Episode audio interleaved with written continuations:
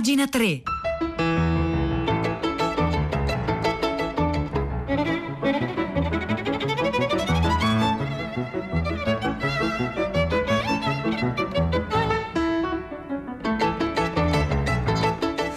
Buongiorno, un saluto da Nicola La Gioia, buon lunedì, benvenuti a pagina 3, la cultura nei quotidiani, nelle riviste, nel web, 9 1 minuto 24 secondi, lunedì 31, 31, maggio, ultimo giorno di maggio, noi cominciamo parlando di uno scrittore nella cui mente ci siamo spesso addentrati, abbiamo spesso provato ad addentrarsi, visto che specchi, spesso questa mente si è rivelata un labirinto, a volte un labirinto di specchi. Philip K. Dix, c'è stato uno scrittore seminale della seconda metà degli anni 50 negli Stati Uniti, è stato, è stato lui. E riesce, eh, riescono i libri di Philip Dick con una nuova prefazione in italiano, con una nuova traduzione, per esempio Ubik, grande romanzo di Dick, nella traduzione di Mariella Magni. E a chi l'hanno fatto prefare, appunto Philip K. Dick, da un altro scrittore, diciamo così, la cui mente spesso vacilla, anche se in maniera completamente diversa rispetto a come vacillava quella di Dick, vale a dire Emanuele Carrère. Dico che la mente di Carrère ogni tanto vacilla perché il suo ultimo libro, eh, Yoga, di cui abbiamo parlato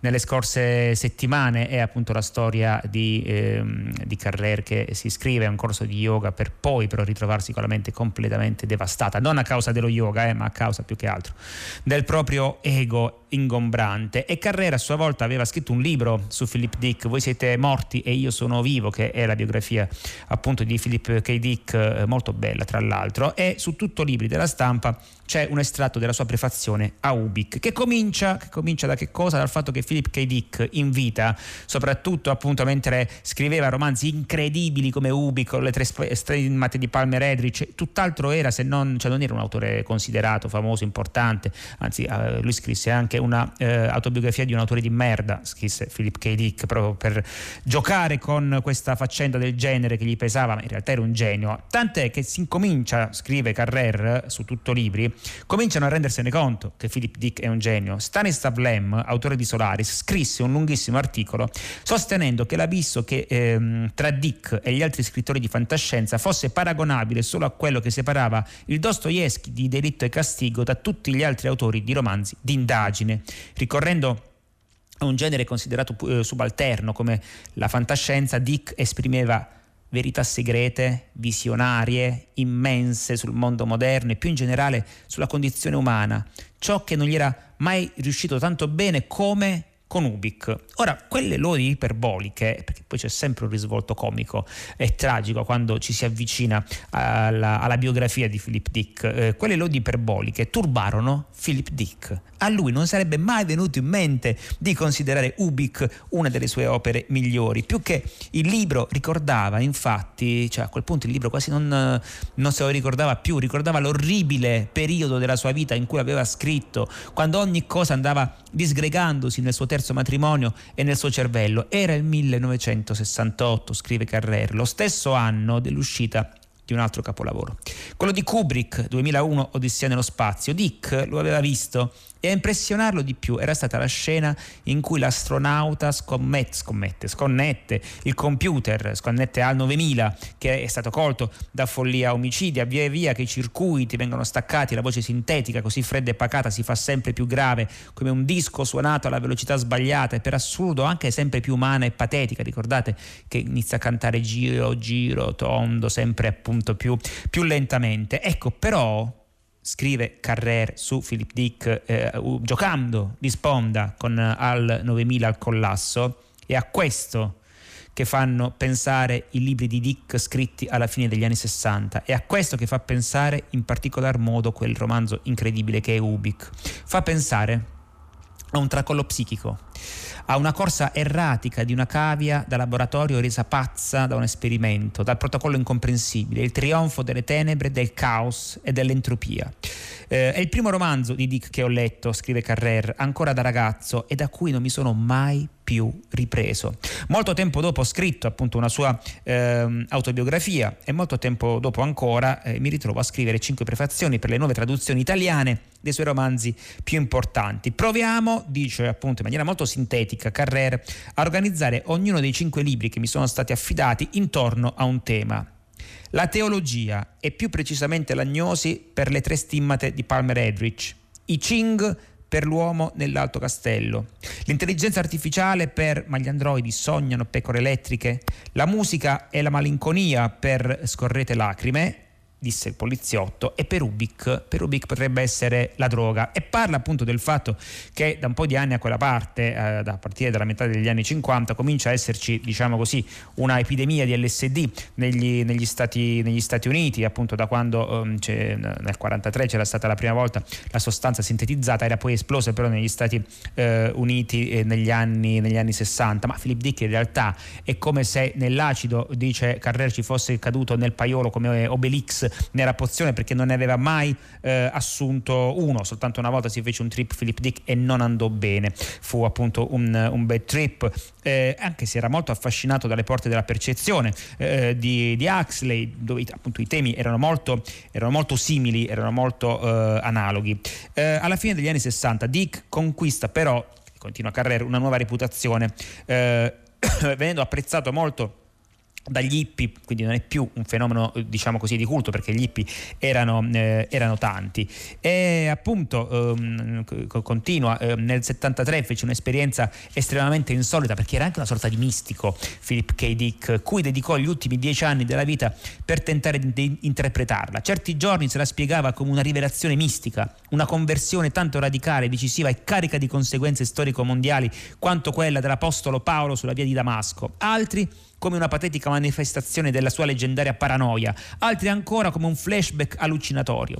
I suoi documenti di consultazione, come amava chiamarli, andavano, ecco, eh, questi erano i libri a cui si rifaceva Philip Dick, eh, dall'enciclopedia universale eh, che diciamo così compulsava in maniera casuale, alle lettere di San Paolo, all'Apocalisse di San Giovanni, al libro dell'I Ching, ai Vangeli apocrifi, agli scritti gnostici ed esoterici di, eh, di Jung. Ecco, il il, ehm, alla fine però Ubik eh, è il libro che in qualche modo condensa tutto questo, forse con un po' di esagerazione, eh, ma chissà se poi davvero con un'esagerazione. Eh, Carrer dice, beh, eh, Ubik è uno di quei libri circondati dalle fiamme, come la Bibbia o il libro tibetano dei morti, con cui gli uomini, eh, cui gli uomini si rivolgono da sempre e sempre si rivolgeranno per conoscere i misteri dell'universo e il segreto della loro condizione umana. A proposito del libro tibetano dei morti, il bardo, che sarebbe appunto quel, quel luogo tra la morte e eh, la prossima reincarnazione, dimensione in cui ci muoveremmo appunto dopo la morte fisica è un elemento, una dimensione molto raccontata da Philip Dick. Continua Carrer, vi trovate sulla soglia del libro, cioè sarebbe Ubik, il libro di un uomo che ha visto Dio, il libro di un uomo le cui droghe hanno fulminato il cervello, in ogni caso varcare questa soglia equivale ad avventurarsi in un territorio dove non siete mai stati se non l'avete mai letto, non avete idea di quello che vi attende. Io sì, ma adesso vi pianto in asso, me ne vado in punta di piedi e vi lascio da soli con Ubik, da soli con Ubik o con Carrera, appunto, che ne fa la prefazione in questo articolo preso da Tutto Libri.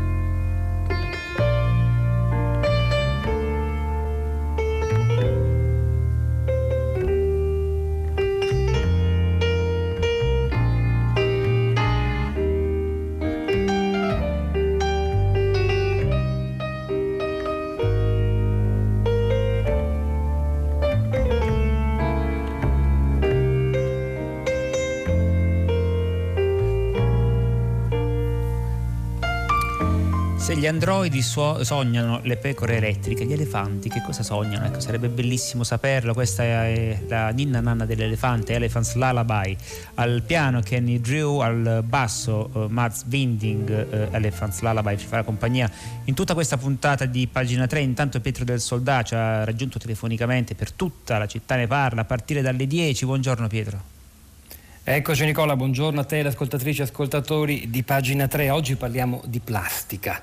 L'ultima notizia viene dallo Sri Lanka, al largo de- della costa c'è una nave porta container che eh, brucia in fiamme da giorni e sta inquinando ondate di plastica che arrivano eh, sulle spiagge, ma in realtà questa è solo la punta di un iceberg, siamo letteralmente sommersi e la pandemia ha aumentato il, eh, lo scaricamento di plastiche non solo nei nostri mari, 129 9 miliardi di mascherine ogni mese a livello globale e meno del 10% di tutta la plastica che è prodotta viene davvero riciclata. Questo è un allarme che ha segnalato tra gli altri Elena, un'ascoltatrice questa mattina nella sua telefonata a prima pagina. Prendiamo spunto dalla storia dello Sri Lanka, ma anche da recenti direttive europee, prese di iniziative globali anche in vista del prossimo G7 per affrontare una emergenza reale che no, certo bisogna poi usa, gestire con gli strumenti eh, anche dell'economia, delle scelte alternative, non si può semplicemente smettere di produrre plastica perché il nostro mondo è costruito in modo da quasi non farne a meno e quindi qual è la soluzione?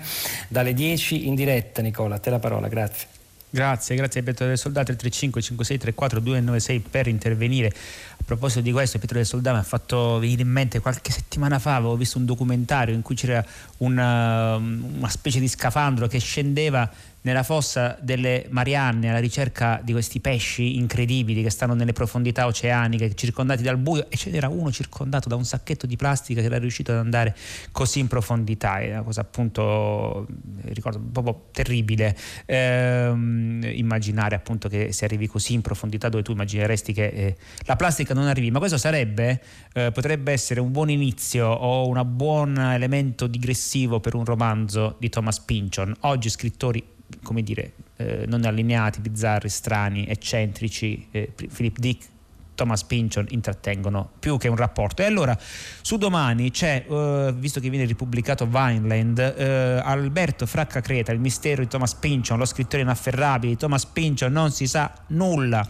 e lo sappiamo, lo scrittore più misterioso della letteratura mondiale, da Omero a oggi. Salinger, beh, forse Omero era un po' più misterioso, eh, gli fa un baffo Salinger, questo sì, non ha mai concesso interviste, Pinchon si ha a disposizione soltanto una manciata di fotografie in bianco e nero degli anni 50, ha fatto un'apparizione, ma ovviamente non era lui, nei Simpson eh, con un uh, cappuccio di plastica appunto, ah di carta, quello era biodegradabile, in testa e con un punto interrogativo, ma la voce forse, forse era appunto la, eh, la sua, bizzarria linguistica, labirinto di esistenze, specchi emozionali che si moltiplicano all'eccesso, estrema frammentazione del senso eh, di sé e del mondo, la parcellizzazione dei singoli eventi fino a che essi non assumono un affetto, un affetto, un effetto diverso, polidimensionale ma molto diverso, la commistione di cultura pop e citazioni coltissime, la storia della storia, la storia occulta, la paranoia come eh, come, come, cifra letteraria, mai come prima di allora eh, era stata appunto eh, al centro della scena di un, di un, romanzo. Si pensi per esempio all'arcobaleno della, della gravità, ma anche a V è il suo, il suo esordio. Eh, qual è il messaggio di Pinchon? Che noi stessi, noi esseri umani, siamo la trama di un disegno smisurato, di, un, di una fantasia sterminata, imprendibile, irricevibile, esattamente eh, come la mostruosa, selvaggia fantasia di questo trampoliere degli intrecci letterari. Qui sì che c'è una, una connessione profonda con, con, un Philip K. Dick, eh, che sono quei due scrittori che, senza i quali, per esempio, i fratelli, ora sorelle Wachowski, non avrebbero mai potuto immaginare appunto un, un film come, come, Matrix, che per qualcuno però è un po' il prodotto della matrice. Ma questo è un altro discorso. Il, l'articolo eh, su Thomas Pynchon, se avete voglia di riprenderlo, avete bisogno di un viatico, questo viatico lo firma Alberto Alberto Fracca Creta sul quotidiano Domani.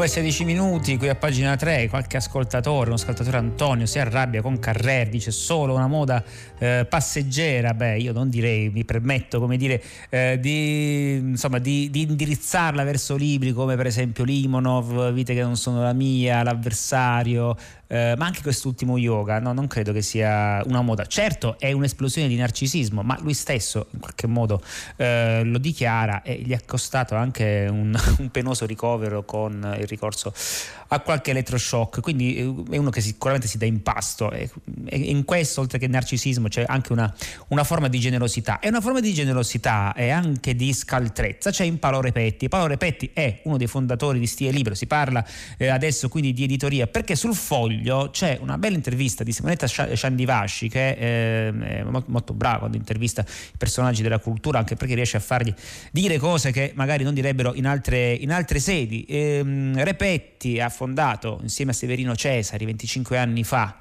Stile Libero, da allora i libri che pubblica sono un fatto, eh, non sono semplicemente un fatto personale, sono tutto per lui. Eh, lo dice citando, ecco qua, comincia Paolo Repetti, lo dice citando Michael Corleone del Padrino, tutto è personale, ogni briciola d'affari. La prima cosa che fa al mattino è dar da mangiare a uh, un gatto, anzi al gatto eh, che regna sul terrazzo con vista insolita sul gazometro di Ostiense. La seconda cosa che fa dal mattino è quella che poi continua a fare tutto il giorno, chiamare in continuazione i suoi amati editor anche quando non ha niente da dirgli, forse soprattutto quando non ha niente da dirgli perché non devono mai sentirsi tranquilli. Eh, ecco, ossessionato e Ehm, una buona parola da associare a Paolo Repetti, quando ha cominciato a lavorare nell'editoria poco prima dei 30 anni era uno studente universitario fuori corso, si interessava di psicanalisi, diceva di voler fare il terapeuta e invece era ancora un paziente. L'incontro con Vincenzo Cerami cambiò la sua vita, gli fece conoscere molti scrittori, lo aiutò a cambiare strada e dedicarsi ai libri. A poco più di 40 anni e quando aveva cioè, poco più di 40 anni, dopo aver lavorato a lungo per teoria, casa editrice eh, davvero insomma, importante, indipendente eh, degli anni 90 di Beniamino Vignoli, eh, Vignola, ehm, poi si associa, si prese- o meglio si presenta insieme a Severino Cesari che all'epoca eh, lavorava per il manifesto, si presentano a chi? Al principe dell'editoria italiana, Giulio Enaudi, fondatore di Enaudi, con un progetto di collana veramente bizzarro per l'epoca, per dire stile libero, che raccogliesse nuove voci. Avevamo la consapevolezza appunto che ci fossero ancora un sacco di libri che non erano stati fatti e andare proprio nel tempio dell'editoria a farli, alcuni per esempio erano libri eh, teoricamente troppo pop per Enaudi, alcune voci erano delle voci troppo eccentriche per la casa editrice, però poi eh, come dire, ne determinarono eh, il, il, successo, cioè questa commissione fra editoria indipendente romana e tempio torinese e portarono poi Stile Libro in poco tempo a, eh, a fare libri per esempio vendutissimi, eh, alcuni apprezzatissimi, altri meno apprezzati come appunto è normale. Giulio Einaudi accettò la sfida e appunto la complicò perché diede a Stile Libro la stessa numerazione dei tascabili Naudi, cioè se erano tascabili dovevano vendere di più e quindi dice Repetti eh, fummo, oh, eravamo più esposti al fallimento ma accettammo in qualche modo oh, la... La sfida. Eh, e ancora eh, dice: Quando chiedo a Repetti se sia diventato, sia sempre stato un conservatore, apre uno dei molti taccuini che tiene sul tavolo e legge. Il conservatore apprezza ciò che è adatto allo scopo e non vuole sostituirlo con ciò che è perfetto. Predilige la gaiezza presente, limitata e sfuggente alla beatitudine utopica. E poi aggiunge che la beatitudine utopica è per lui l'anticamera dell'inferno. Poi è abbastanza bizzarro perché lui appunto si definisce conservatore, però poi ha pubblicato tutta una serie di libri che al contrario erano proprio all'opposto del, del, canone, del canone. Lo faceva pragmatico ma non così tanto e lui risponde Paolo Repetti è che io amo la bontà, non il bene. Sono due cose diverse, dice Repetti. Il bene è l'esercizio collettivo in nome del quale a volte si sfruttano le masse e si sfocia nel totalitarismo. Nel pensiero inglese, che non ha mai dovuto fare i conti col fascismo, il problema del bene non si pone neppure. Ci si preoccupa di fare un po' meglio le cose empiricamente. Continua questa lunga eh, intervista. Ehm, eh, parla appunto del suo rapporto con, eh, con Giulio Enaudi, eh, del fatto che quando arrivammo a Torino io e Severino alcuni ci consideravano come quelli che mettevano i baffi alla, alla Gioconda perché tiravamo giù eh, la letteratura dalla sua eh, sacralità, alcune cose sono andate molto bene, altre sono andate decisamente peggio, Beh, ovviamente in tanti anni ci sono successi, ma ci sono anche insuccessi. E ancora il, um, segue appunto il lavoro delle piccole case eh, editrici indipendenti, per esempio un lavoro ottimo, quello di NN, Lorma, 66 and Second, ripeto, lì il, la cosa ha funzionato perché lo spirito della casa editrice indipendente è andata, si è infilata in, appunto, nella struttura di una grande casa editrice. Quando succedono queste cose c'è di solito un bel gran movimento, nessuno può stare fermo sui propri passi e sui propri pregiudizi e quindi qualcosa di nuovo naturalmente, eh, naturalmente succede. Eh, si sente mai inadeguato? Mi sento continuamente inadeguato, dice Repetti, che è anche insomma, un po' nevrotico, ma lo dice lui di se stesso, quindi insomma, non, non gli facciamo in qualche modo ehm, dispetto, anzi, eh, penso sempre che mi stanno sfuggendo delle cose, che non sto leggendo abbastanza. Questo triplica però la mia fame. Godo appunto una libertà pressoché totale ed è la ragione per la quale non andrei mai via da, eh, da stile libero. Eh, Ehm, e poi il fatto che Stile Libero sia a Roma, non a Torino, che Stile Libero si sarebbe dovuta fare a Roma è stata la condizione sine qua non. Io sono stanziale, non lascerei mai questa città, non viaggio per più di un paio di settimane. Eh, l'unica volta che sono andato in vacanza per un mese a San Francisco da un avvocato ricchissimo con il quale avevo fatto scambio casa, rimasi rintanato nella sua villa tutto quanto eh, il tempo. Ha mai fatto a botte? Questa è, beh, no, è bizzarra come domanda. Quasi, risponde Repetti, l'editoria è un settore industriale dove l'elemento personale è ancora molto presente. Questo questo è molto eh, interessante. Eh, no? c'è, c'è, spesso nell'industria la spersonalizzazione ormai dei ruoli, nell'editoria qualche cosa rimane. Perché è importante la letteratura? Qua Repetti, eh, intervistato da Simonetta Ciandivaci sul foglio, dà una definizione interessante su cui appunto in maniera non istintiva vi eh, suggerirei di riflettere. Io vivo per i libri, la letteratura è il solo strumento di ambiguità rimasto in questo mondo un romanzo non dirà mai la verità e l'assenza di verità è l'antidoto più forte alle fake news. È una frase controintuitiva, ma appunto io me la farei frullare in testa. Che ambizione ha? Vivo con l'acqua alla gola, risponde Paolo Repetti, e non desidero altro che farla scendere al collo e respirare. Paolo Repetti, non sei l'unico. Lei è una persona orribile? Ho sentito che qualcuno la chiama l'orrido Repetti. Dispongo della giusta quota di cinismo, risponde lui. Del resto, fino a quando Stile Libero non ha costruito una sua lobby, non è entrata nel mercato. Una volta, agli inizi, Gian Arturo Ferrari, che era il capo di Mondadori, ci disse, e forse guardandoli dall'alto verso in basso, ci disse che eravamo quelli della banda della Magliana perché avevano pubblicato il romanzo criminale. Oggi siamo una delle colonne delle Naudi. Qualcosa è cambiato. Comunque questa bella intervista per chi vuole, per chi è innamorato del mondo dell'editoria, che comunque è sempre in cambiamento, nascono nuove case editrici, quest'anno tra l'altro, quest'ultimo anno e mezzo l'editoria si è ricavata italiana direi abbastanza bene con tutti i suoi limiti ma anche poi con tutti i suoi, slanci vitali che non, che non, vanno assolutamente sottovalutati. Comunque eh, per avere un'idea intervista sul foglio di Simonetta Ciandivasci a appunto Paolo eh, Repetti con un ricordo un ricordo forte perché è stato amico eh, di tante persone uno dei più bravi editor eh, mai apparsi diciamo così negli ultimi decenni. Ricordo di Severino Cesari eh, che appunto è morto tre anni fa e che con Paolo Repetti ha fondato Stile Libero Thank you.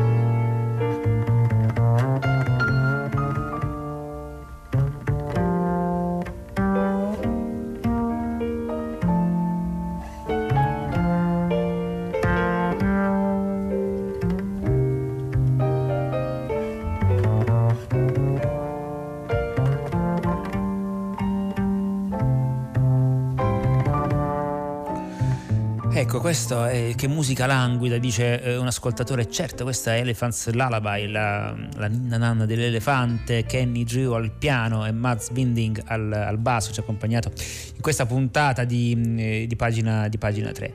E allora il c'è sempre il nostro ascoltatore che contesta Limonov di, di Carrera. E eh, vabbè, Carrera è divisivo, quindi facciamocene eh, una ragione, anche giusto così, no? eh, pensate se tutti gli autori fossero acclamati da tutti quanti, è interessante. Eh, è interessante anche il fatto, andiamo su, su Robinson, eh, che forse, pare, sembrerebbe che riaprano i festival culturali, i festival letterari e Francesco Piccolo appunto ne scrive su Robinson, qualche giorno fa dicevamo appunto dell'apertura eh, a breve la prossima settimana di, di libri come l'Auditorium Parco della Musica per esempio, ma ce ne sono tanti Piccolo, Mantova, Pordenone, Torino, Ivrea, Polignano, Trento, Sarzana, Pistoia, Ferrara, Viterbo e tanti altri luoghi dove si svolgono da anni festival e affini. Da allora qualcosa è cambiato. Gli scrittori, i filosofi, gli studiosi, gli economisti, chiunque fosse chiuso, cioè in un posto a lavorare, fosse quello il suo lavoro, ha aggiunto al suo sistema di vita e alle sporadiche presentazioni dei libri appena usciti i viaggi, i buoni pasto, gli incontri, i dibattiti, i reading, le lezioni di storia. E anche i lettori in un certo senso hanno cambiato vita, non soltanto leggere libri dei loro autori preferiti, ma anche andare ad ascoltarli in veri teatri, luoghi all'aperto, passando da un posto all'altro, ampliando contatti, mondi, ampliando sensibilmente un'economia risicata, perché diciamolo, anche eh, cioè il, il, il, denaro che ricade, il benessere che ricade sui luoghi, pensate al, eh, per esempio, che ne so, a Mantova, al Festival di Mantova, eh, o pensate per esempio ai, ai, fumetti che invadono no? il, eh, arrivano a volte persone pari al, al, numero dei cittadini e ovviamente portano, portano ricchezze, i ristoranti, gli hotel, eh, i taxi e così, e così via.